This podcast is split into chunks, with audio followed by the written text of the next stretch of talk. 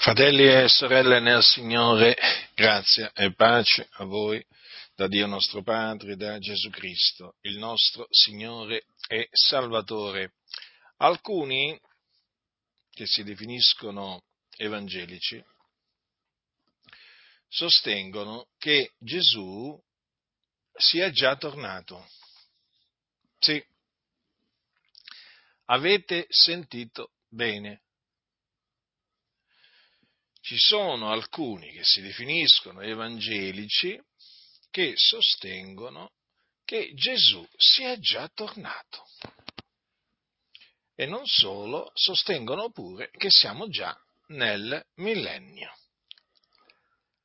Ora sembrerà incredibile ad alcuni, perché alcuni diranno, ma che sta succedendo qua? che abbiamo i testimoni di Geova travestiti da evangelici dentro le chiese? Beh, possiamo dire che quel lievito della setta dei testimoni di Geova è riuscito a penetrare in alcuni ambienti evangelici o comunque che si dicono evangelici, che voi sapete che i cosiddetti testimoni di Geova insegnano che Gesù è già tornato. È già tornato in maniera invisibile però. Infatti anche questi evangelici sostengono che Gesù sia tornato in maniera invisibile, quindi nessuno l'ha visto, ma loro assicurano che Gesù è già tornato.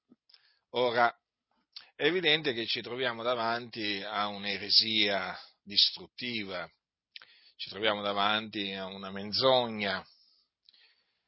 D'altronde, fratelli nel Signore, come vi ho detto spesso, il diavolo è il nostro avversario e va attorno a guisa di leon ruggente cercando chi possa divorare. E Badate bene che il diavolo riesce a divorare alcuni, non è che il diavolo non riesce a divorare nessuno. Ci sono quelli che infatti fanno spazio al diavolo. La scrittura dice non fate posto al diavolo.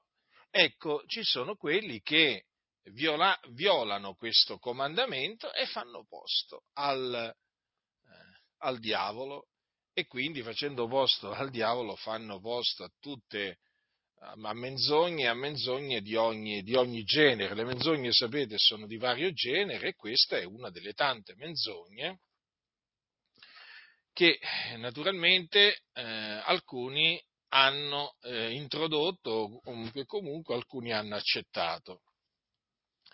Allora, che cosa dice la Sacra Scrittura in merito al ritorno del nostro Signore Gesù Cristo dal cielo? La Sacra Scrittura insegna che Gesù verrà nella medesima maniera in cui fu visto andare in cielo. Ora, vediamo quindi come Gesù fu visto andare in cielo. Se voi prendete il capitolo, il capitolo 24 di Luca, alla fine leggete queste parole. Poi li condusse fuori fino presso Betania e levate in alto le mani, li benedisse. Avvenne che mentre li benediva, si dipartì da loro e fu portato su nel cielo. Lo stesso Luca, scrivendo a Teofilo, nel, nel, libro chiamato Atti degli Apostoli, dice quanto segue in merito all'assunzione di Gesù in cielo, ossia all'ascesa di, eh, di Gesù eh, in cielo dice queste cose Luca, e dette queste cose, mentre essi guardavano, fu elevato, e una nuvola, accogliendolo, lo tolse dinanzi agli occhi loro. E come essi avevano gli occhi fissi in cielo, mentre egli se ne andava, ecco che due uomini in vesti bianche si presentarono loro e dissero, uomini Galilei, perché state a guardare verso il cielo? Questo Gesù che è stato tolto da voi ed assunto in cielo verrà nella medesima maniera che l'avete veduto andare in cielo. Dunque, ci sono alcuni punti fermi qua, fratelli, a cui bisogna prestare la massima attenzione. Allora, Gesù fu tolto dinanzi agli occhi dei discepoli.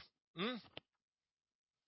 Una nuvola, accogliendolo, lo tolse dinanzi agli occhi loro. Quindi era in mezzo a loro, davanti a loro comunque, era lì con loro e ad un certo punto,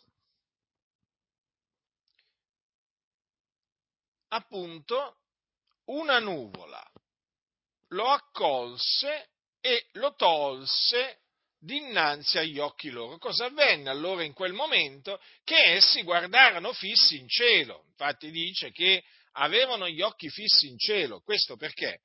Perché Gesù, naturalmente, cominciò a salire in cielo, ad andare in cielo. Lo videro proprio. E che cosa avvenne ad un certo punto mentre Gesù saliva in cielo che apparvero due uomini in vesti bianche, cioè due angeli. Due angeli quindi di Dio, mandati da Dio, che dissero delle parole che sono parole di Dio, perché quegli angeli, quelle parole che dissero, le dissero per ordine di Dio. E quali furono queste parole? Uomini Galilei, perché state a guardare verso il cielo? Questo Gesù che è stato tolto da voi ed assunto in cielo verrà nella medesima maniera che l'avete veduto andare in cielo. Ora, prestate la massima attenzione a queste parole. Verrà nella medesima maniera che l'avete veduto andare in cielo. Quindi come verrà Gesù eh, dal cielo a suo tempo? Verrà in maniera visibile, non invisibile, ma in maniera visibile. Ma non solo, verrà anche con le nuvole del cielo. Infatti Gesù, preannunziando la sua venuta, o meglio la sua seconda venuta, disse queste parole ai suoi discepoli, allora apparirà nel cielo il segno del figliol dell'uomo, ed allora tutte le tribù della terra faranno cordoglio e vedranno il figliol dell'uomo venire sulle nuvole del cielo con gran potenza e gloria. Notate, cosa ha detto Gesù? Che tutte le tribù della terra faranno cordoglio e vedranno, quindi sarà visto da tutti. Ogni occhio lo vedrà. E cosa c'è scritto? Verranno i figlioli dell'uomo venire sulle nuvole del cielo. Sulle nuvole del cielo.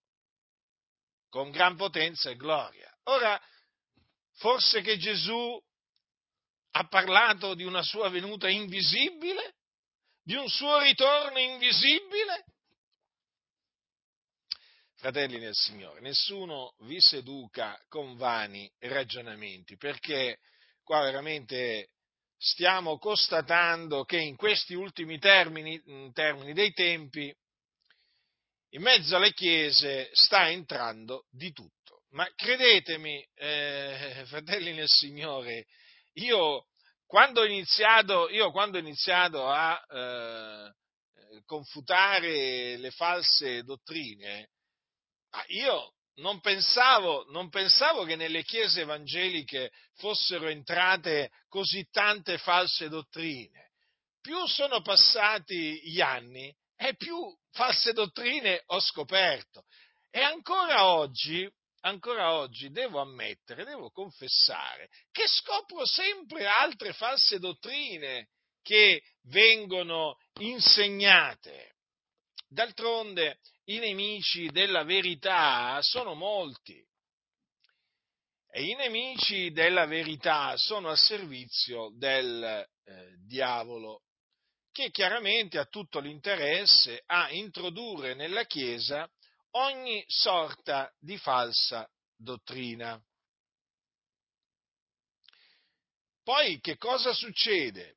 Succede che la falsa dottrina, o comunque chi porta la falsa dottrina, pretende, attenzione, pretende che la sua falsa dottrina sia accettata, onorata, rispettata.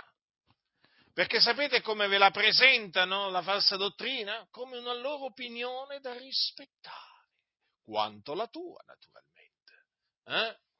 Perché praticamente il discorso che loro fanno, discorso di matrice massonica, è, beh, io ho la mia opinione, tu hai la tua, quindi rispettiamoci a vicenda, io rispetto la tua, tu rispetti la mia, anche se non condivido la tua opinione, però la rispetto. Avete presente questa, questa diciamo, filastrocca massonica eh? che oramai nelle chiese ha preso veramente, eh, diciamo, mh, mm, ha preso largo? Mm? Io, io non condivido la tua opinione, però la rispetto e se vede come la rispetti, e se vede come la rispetti, eh? Guardate, sono così bugiardi, ma così bu- sono bugiardi come il diavolo. Se io, eh, diciamo, dovessi parlare a tu per tu con un massone, come farebbe a dirmi io non condivido la tua, idea, la tua idea ma la rispetto? Non la rispetta per niente. Non è che non la condivide solamente, ma non la rispetta proprio. Quindi è un ipocrita. Sono degli ipocriti, sti massoni sono degli ipocriti. Vanno smascherati, le loro filastrocche vanno ripudiate, vanno, vanno distrutte, maciullate, vanno ridotte in, in, in mille pezzi con la parola di Dio. Io non sopporto questo parlare lusinghevole, bugiardo, ipocrita di questi massoni. Poi ti dicono, ma che cos'è questa violenza verbale? Ah sì? Sono violento verbalmente? E allora che dite di Gesù? Sicuramente direte che anche Gesù usava violenza verbale. Certo, è certo, perché voi odiate Gesù. Beh, basterebbe leggere il capitolo 23 di Matteo per capire eh, come Gesù appunto diciamo, si rivolgeva agli scribi e farisei. Ma lo devo ricordare? Beh, lo, lo ricordo. Beh, li chiamò guide cieche, ipocriti.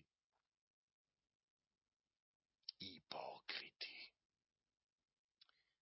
Ipocriti li chiamò. E così vanno chiamati costoro.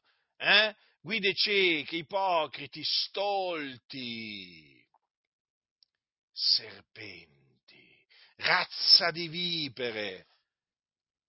Che diremo? Che Gesù era violento?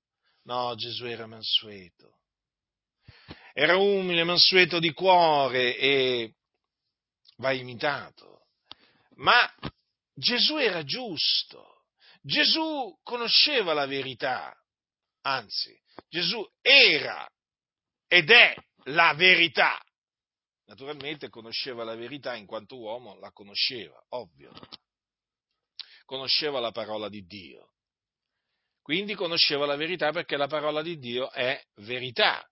Gesù non tollerava coloro che annullavano la parola di Dio con la loro tradizione.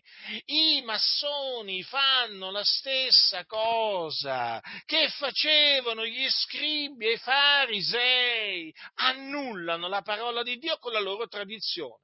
Eh? O meglio, ci potete mettere con la loro opinione, con il loro punto di vista e così via eh? E, e con quella finta dolcezza, finta umiltà ti dicono questa è la mia opinione, io la vedo così, non pretendo che tutti la pensino come me, siete liberi di accettarla, di non accettarla, oh, però nel momento in cui tu la rifiuti e la confuti, eh, subito il massone ti offende, il massone di turno, ma sei violento, ma non hai amore, ma non hai rispetto verso il prossimo. Io invece il rispetto ce l'ho verso il prossimo. Io l'amore ce l'ho verso il prossimo e lo dimostro, lo dimostro confutando le menzogne. Perché la confutazione delle menzogne è una dimostrazione di amore verso il prossimo. E quelli che non confutano le false dottrine non hanno alcun amore verso il prossimo. Perché? Semplice, perché il prossimo viene ingannato e loro stanno a guardare come se niente fosse. Eh? Cioè, praticamente il prossimo sta andando all'inferno e a loro non gli interessa niente che il loro prossimo stia andando all'inferno, invece a me interessa. Io voglio che il mio prossimo sia salvato. È per quello che gli annunzio il ravvedimento, l'Evangelo, lo scongiuro a ravvedersi, a credere nell'Evangelo. Io amo i fratelli, è per questo che appunto ricordo loro l'Evangelo, gli annunzio la dottrina degli Apostoli, li scongiuro ad attenersi alla dottrina degli Apostoli, li scongiuro a camminare in maniera degna del Signore come facevano gli Apostoli, perché io amo i fratelli in Cristo Gesù.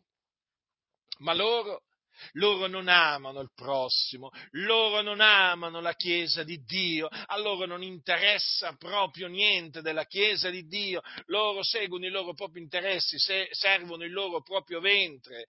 Ecco perché costoro poi alla fine si presentano per quello che sono, si manifestano per quello che sono, degli, degli, ipocriti. Ecco, vi stavo dicendo, presentano appunto le loro eresie, naturalmente non è che possono dire sono eresie, no? Devono dire il mio punto di vista, io la vedo così, questo è l'intendimento che il Signore mi ha dato dalla sua parola, ma che intendimento ti ha dato dalla sua parola il Signore? Eh? Ma quello veramente, quello è un ragionamento diabolico, quello che fai tu, quello è un ragionamento che viene dal diavolo, non ha niente a che fare con con la, eh, con la, verità. E quindi vi stavo dicendo, si presentano appunto con questa finta modestia, finta umiltà, con questa dolcezza sulle labbra, con questo miele e ti dicono questa è la mia opinione. Eh, sarà anche la tua opinione, ma io non la rispetto, la distruggo. Eh, ma sei, ma sei, ma sei, ma chiamatemi come volete, non mi interessa proprio niente io voglio condurmi con una buona coscienza davanti a Dio e davanti agli uomini e quindi io proclamo la verità e distruggo la menzogna. E vi stavo dicendo appunto, poi ti accusano nel momento in cui tu, tu li riprendi, li smascheri, eh subito, non hai amore, sei violento, ma questi si dimenticano veramente. Questi si dimenticano, anzi si dimenticano, questi non conoscono Gesù non conoscono la storia di Gesù di Nazareth. Eh? Ma allora che diremo? Che diremo di quando Gesù entrò nel Tempio? Vi ricordate quando Gesù nel tre, ne, entrò nel Tempio? Che evento, che evento meraviglioso! Quando leggo veramente la sua entrata nel Tempio eh? e come cacciò via, cacciò via quelli che avevano fatto del, del, Tempio una spelonca di, di, ladroni. Ah, mi rallegro, mi rallegro. E veramente dico, ecco Gesù, Gesù ha dimostrato, ha dimostrato di amare Dio, ha dimostrato di amare veramente la verità a differenza di questi ipocriti sepolcri imbiancati. Leggiamo, la Pasqua dei Giudei era vicina e Gesù salì a Gerusalemme e trovò nel Tempio quelli che vendevano buoi e pecore e colombi e i cambiamonete seduti e fatto una sferza di cordicelle, scacciò tutti fuori del Tempio, pecore e buoi, sparpagliò il denaro dei cambiamonete e rovesciò le tavole e a quelli che vendevano i colombi disse portate via di qui queste cose, non fate della casa del Padre mio, una casa di mercato. E i suoi discepoli si ricordarono che sta scritto, lo zelo della tua casa mi consuma. Eh sì, proprio così. Lo zelo eh, lo zelo, lo zelo per il Signore ci deve consumare e lo zelo per le cose di Dio mi consuma. Ecco perché, ecco perché io smaschero questi ipocriti parenti stretti degli scribi e farisei del tempo di Gesù, parenti stretti perché spiritualmente, spiritualmente sono, sono, fratelli. Infatti, questi annullano la parola di Dio con la loro tradizione e quindi vanno chiamati come, come venivano chiamati da Gesù, ipocriti. La Bibbia dice una cosa, loro ne dicono una cosa contraria. Ipocriti! Così Gesù li chiamò, così vanno chiamati.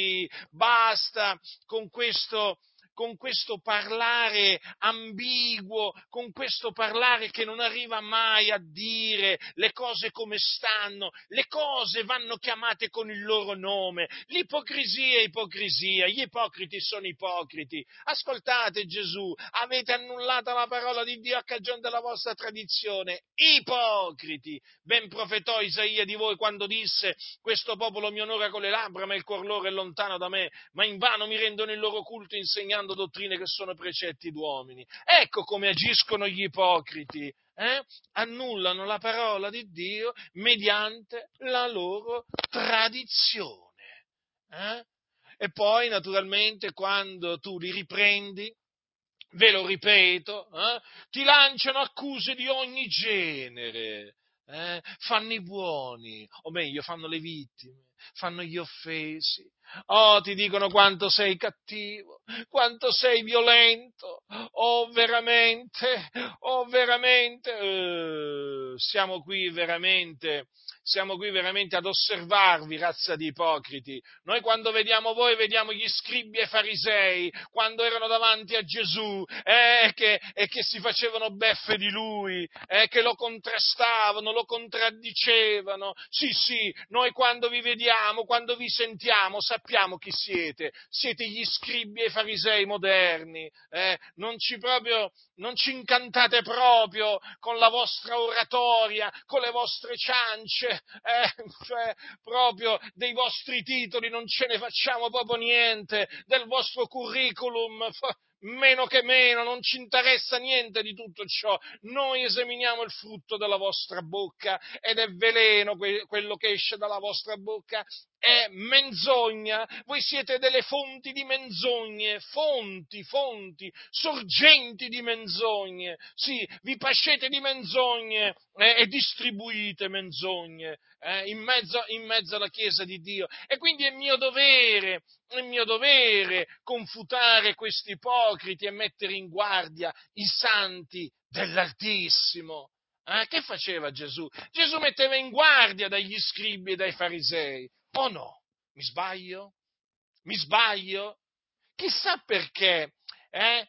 Pochissimi parlano in mezzo alle chiese eh, eh, di quello che Gesù disse agli scribi e farisei e degli scribi e farisei, eh? non entrano mai nel merito delle accuse che Gesù lanciò agli scribi e farisei. E sapete perché? Perché questi stessi qua che stanno dietro i pulpiti sono parenti stretti degli scribi e farisei e se dovessero dire le cose come stanno si confuterebbero da loro stessi. Eh?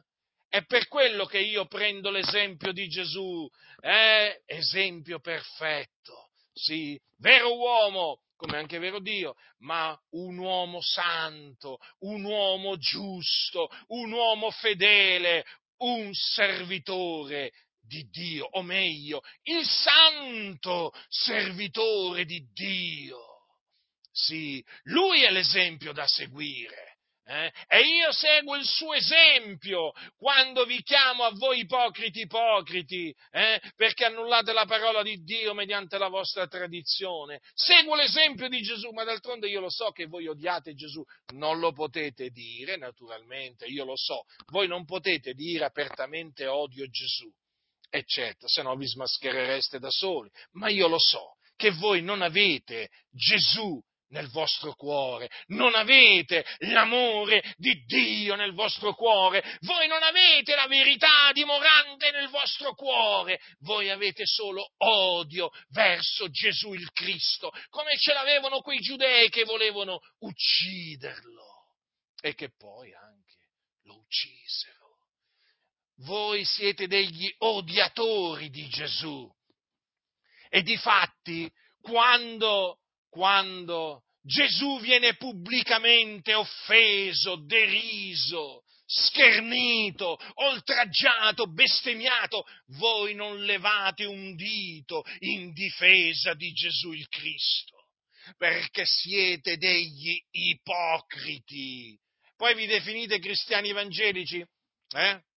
Voi non sapete cosa significa essere cristiani, ma proprio non lo sapete. Tant'è vero che chiamate gli idolatri, li, chiamate cristiani. Pensate un po' voi. È come se l'Apostolo Paolo avesse chiamato cristiani o fratelli suoi quelli che adoravano Giove, eh, Saturno, Mercurio ai, ai tempi suoi. Ma chi volete ingannare? Ma chi volete sedurre? Razza di ipocriti. Siete stati smascherati. Adesso tutti possono vedere quello che siete. E sapete come fanno? Giudicano le vostre parole. Vi giudicano dalle vostre parole, dal vostro operato. Sì, sì, perché le vostre parole, le vostre opere testimoniano di ciò che voi siete degli ipocriti, dei finti cristiani, voi siete degli infiltrati, siete delle capre travestite da pecore. Eh, però, siccome che siete capre, non è che riuscite poi alla fine, alla fine, voglio dire, a rimanere nascosti per sempre. Eh? Siete delle capre. E quindi, e quindi meritate di essere, di essere smascherati. Vi stavo dicendo, fratelli del Signore, che appunto quelli che vi presentano il ritorno di Gesù già avvenuto in maniera invisibile, ve lo presentano dicendo ma io lo penso così, fratello. Eh? È il mio pensiero. Ah, il tuo pensiero allora ravvediti, è un pensiero malvagio, un pensiero vano. Bisogna parlare così, fratelli nel Signore, non vi fate incantare da questo parlare massonico che ormai va per la maggiore. Eh? Rispettiamoci a vicenda, fratello, no, io non rispetto le tue menzogne. No, no, io le menzogne non le rispetto. Mm? E perché dovrei rispettare le menzogne? Gesù le rispettava le menzogne degli scribi e farisei? Vi faccio questa domanda. Eh? gli apostoli rispettavano le menzogne dei, dei, falsi, dei falsi, dottori, dei, dei, dei falsi apostoli? Le rispettavano? Non mi risulta. Non mi risulta che Dio ci abbia comandato di rispettare le menzogne. Non mi risulta. Non esiste questo rispetto per le menzogne. Certo, bisogna stabilire che cos'è menzogna, ovvio. Ma la menzogna si stabilisce essere menzogna, eh, diciamo, una volta che uno conosce la verità. Se uno conosce la verità è normale che poi definisce, definisce diciamo, la menzogna menzogna. È per forza, no? Eh, noi sappiamo che Dio sta assiso sul globo della terra, eh, se uno mi viene a dire che la terra è piatta, gli dico, senti, la terra non è piatta, eh? E voglio dire, il terrapiatismo è una menzogna. Eh? Vabbè, ho fatto un esempio adesso, diciamo, per quanto riguarda, per quanto riguarda il terrapiatismo, ma potrei fare, potrei fare tanti esempi. Allora, una di queste menzogne è appunto quella che Gesù sia già tornato in maniera invisibile e siamo già nel millennio, cioè figuriamoci, siamo già nel millennio, eh, se questo è il millennio siamo a posto qua. Ma siamo proprio a posto allora se questo è il millennio. Come? Durante il millennio, il millennio Cristo, Cristo, regnerà, Cristo, regnerà, con i santi sulla terra. Eh, Satana sarà, eh, sarà, legato perché appunto al ritorno di Gesù è scritto che eh, Satana sarà preso, sarà preso legato. Eh? Cioè, ma io dico, ma cosa bisogna, cosa bisogna diciamo, sentire? Allora, cioè, quando, quando, Gesù tornerà, praticamente il diavolo sarà afferrato, legato per mille anni, gettato nell'abisso e l'abisso sarà suggellato sopra di lui e non potrà sedurre le nazioni eh, per mille anni. Cioè, io dico una cosa, no? Ma se siamo già nel millennio, ma tutta, tutta questa malvagità, ma tutta questa corruzione dilagante, ma da dove viene? Da dove viene? Qui c'è qualcosa che non torna, qui c'è qualcosa nel, che non torna. Peraltro, voglio dire, eh, non, ce ne sono di, di, cosiddetti evangelici che dicono che siamo già nel millennio, ma io dico, ma, Ma come si fa a affermare una tale cosa? Ma come si fa a affermare una tale cosa?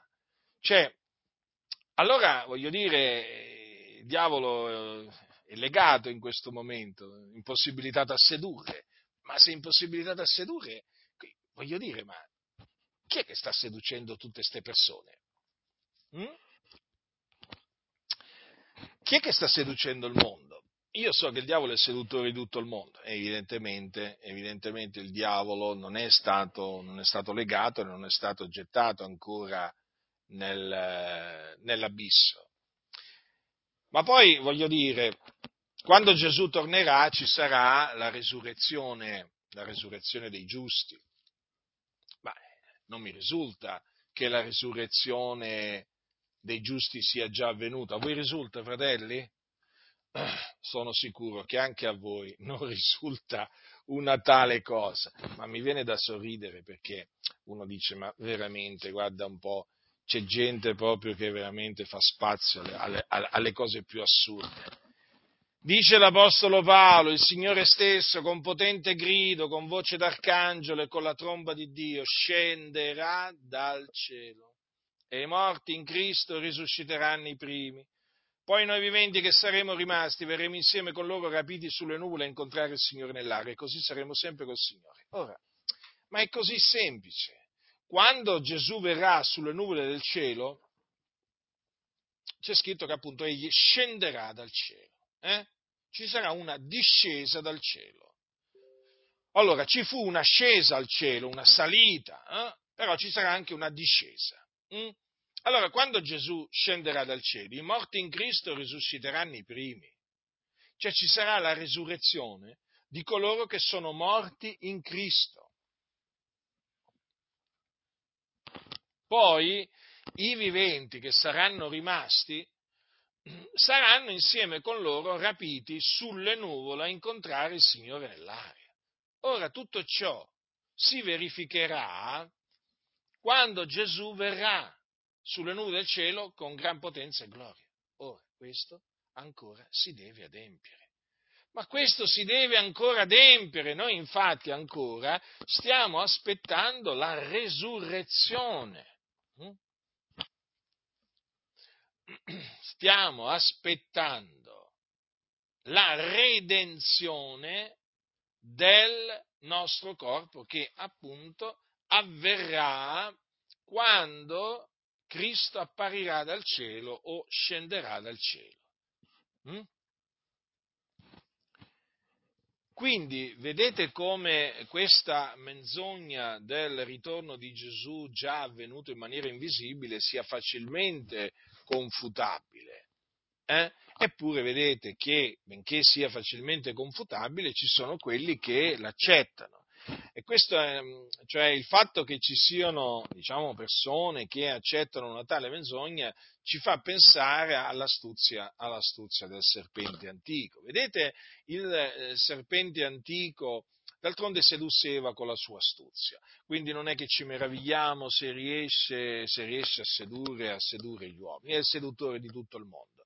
E che cosa fa il serpente antico? Prende qualche versetto della scrittura eh, e mh, lo, presenta, lo, presenta, in una tale maniera eh, da fare apparire il ritorno eh, di Gesù invisibile.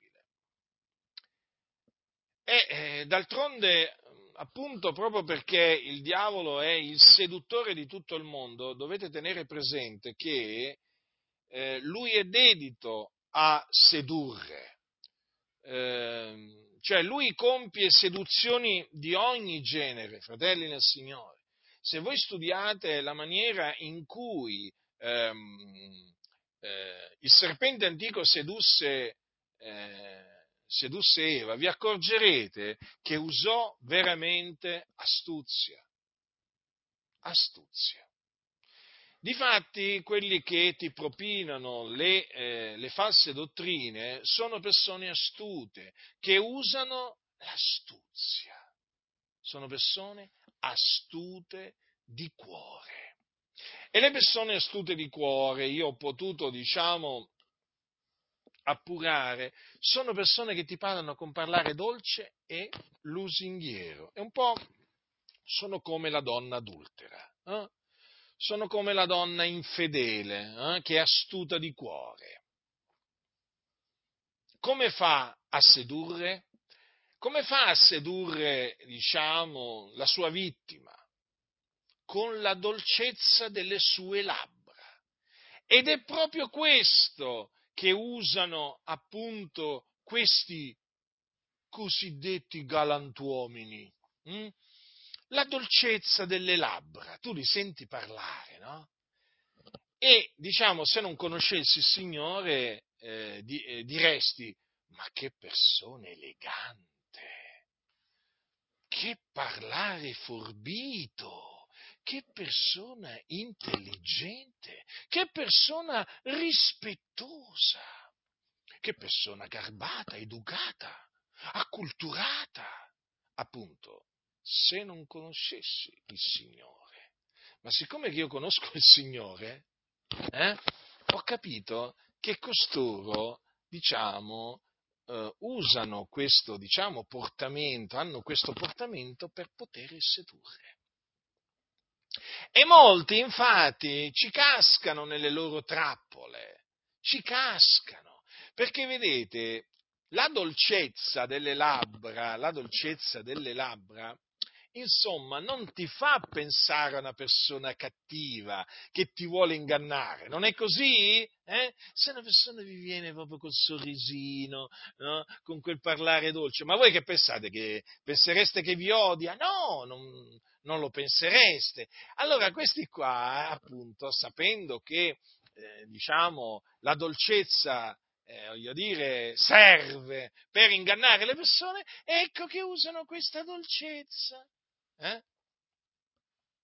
Quando sentono dunque predicare me dicono, eh, questo qui non ha amore, guarda quanto è duro, guarda quanto è crudo quando parla. Eh, avete capito? Avete capito? Allora, quando mi sentono sgridare gli ipocriti, quando mi sentono smascherare, diciamo, le false dottrine, quando mi sentono alzare la voce, perché la voce ogni tanto la alzo, ecco che subito arrivano con la loro solita filastrocca, tu non hai amore, ormai sono così abituato, sono così abituato a sentirmi dire che non ho amore, e ce l'hanno loro l'amore. Ma avete visto quanto amore per la verità hanno sti signori qua? Eh? Avete visto quanto amore per la verità che hanno? Eh? Quando ve lo dicevo eh, anni fa, ve lo ricordate quando ve lo dicevo anni fa? Che vi dicevo? Che questi non amano la verità. Che cosa, diciamo, stanno dimostrando adesso? Stanno dimostrando di non amare la verità. Non è così? Non è così? Eh?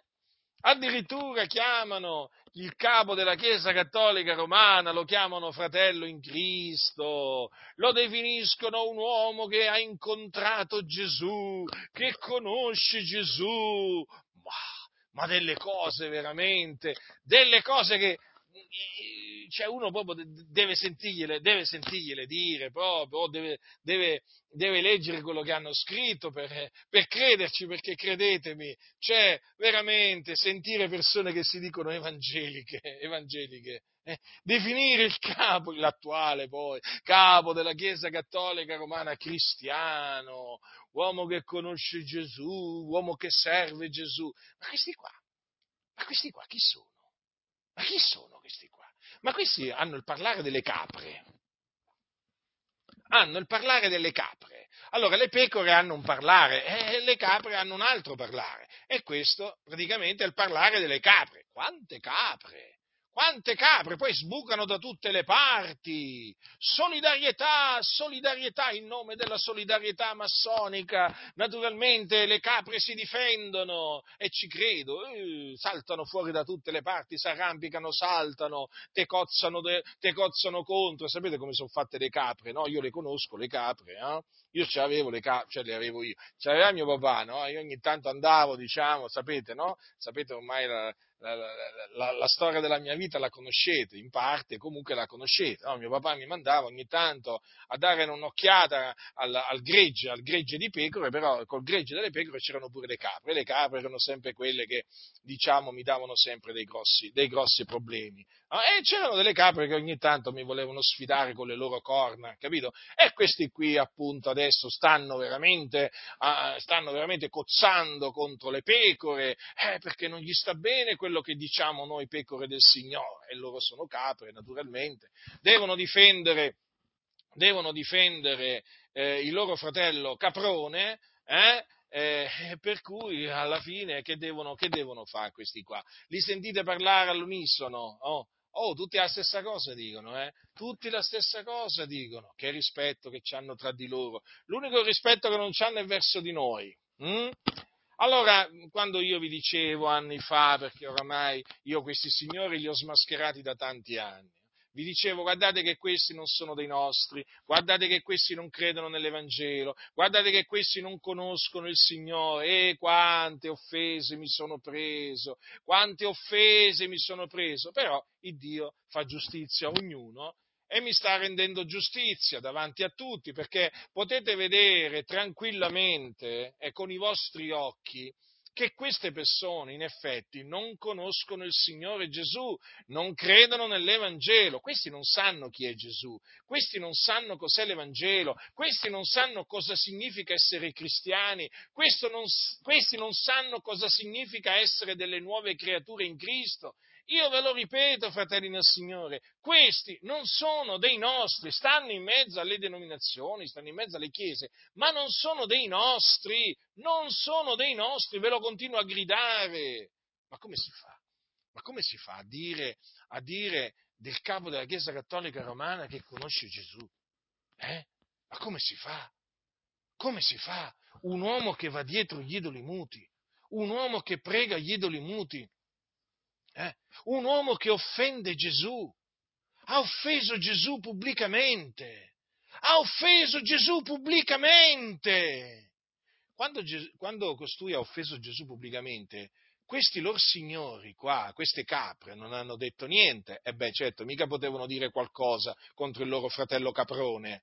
No? No, no, no, no, no. Quando è che sono saltati fuori? Quando abbiamo smascherato abbiamo smascherato una delle capre.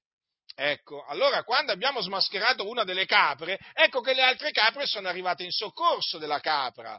Ma quando il loro amico e fratello caprone eh, offendeva Gesù pubblicamente, non hanno, me, non hanno detto A. Non hanno detto A. Come mai? Ma perché questi non conoscono Gesù. Il Gesù di cui parlano costoro è un altro Gesù, ve l'ho detto tante volte. Il Gesù di costoro è il Gesù della massoneria. È il Gesù della massoneria. Ve lo ripeto, quando loro dicono noi conosciamo Gesù, per Gesù intendono il Gesù della massoneria, che non è il Cristo, che non è il figlio di Dio, Avete capito quindi chi è il Gesù di costoro? È un altro Gesù, come anche l'Evangelo di costoro, è un altro Evangelo, come anche l'Iddio di costoro, è un altro Dio. Queste qua questi sono capre, non sono pecore del Signore. Le pecore del Signore parlano come hanno sempre parlato le pecore del Signore. Le pecore del Signore riconoscono la voce di Gesù, la conoscono e seguono Gesù, ma costoro non la conoscono la voce del Signore Gesù. Ma non lo vedete? Non lo vedete che scambiano la voce del diavolo? La voce del diavolo la scambiano per la voce di Gesù. Ma che, ma che sono pecore queste? Queste sono capre.